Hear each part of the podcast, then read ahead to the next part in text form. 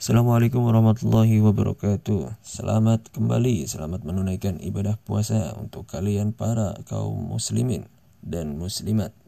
Semoga puasanya masih tetap full Tanpa ada godaan-godaan dan niat buat batal puasa. Yuk langsung kita lanjut uh, ke terjemahan Al-Quran uh, Yakni untuk surat selanjutnya surat Al-Ikhlas A'udzubillahi minasyaitonirrajim. Bismillahirrahmanirrahim. Katakanlah Nabi Muhammad, Dialah Allah yang Maha Esa. Allah tempat meminta segala sesuatu. Dia tidak beranak dan tidak pula diperanakkan. Serta tidak ada satu pun atau tidak ada sesuatu pun yang setara dengannya. Sadaqallahul.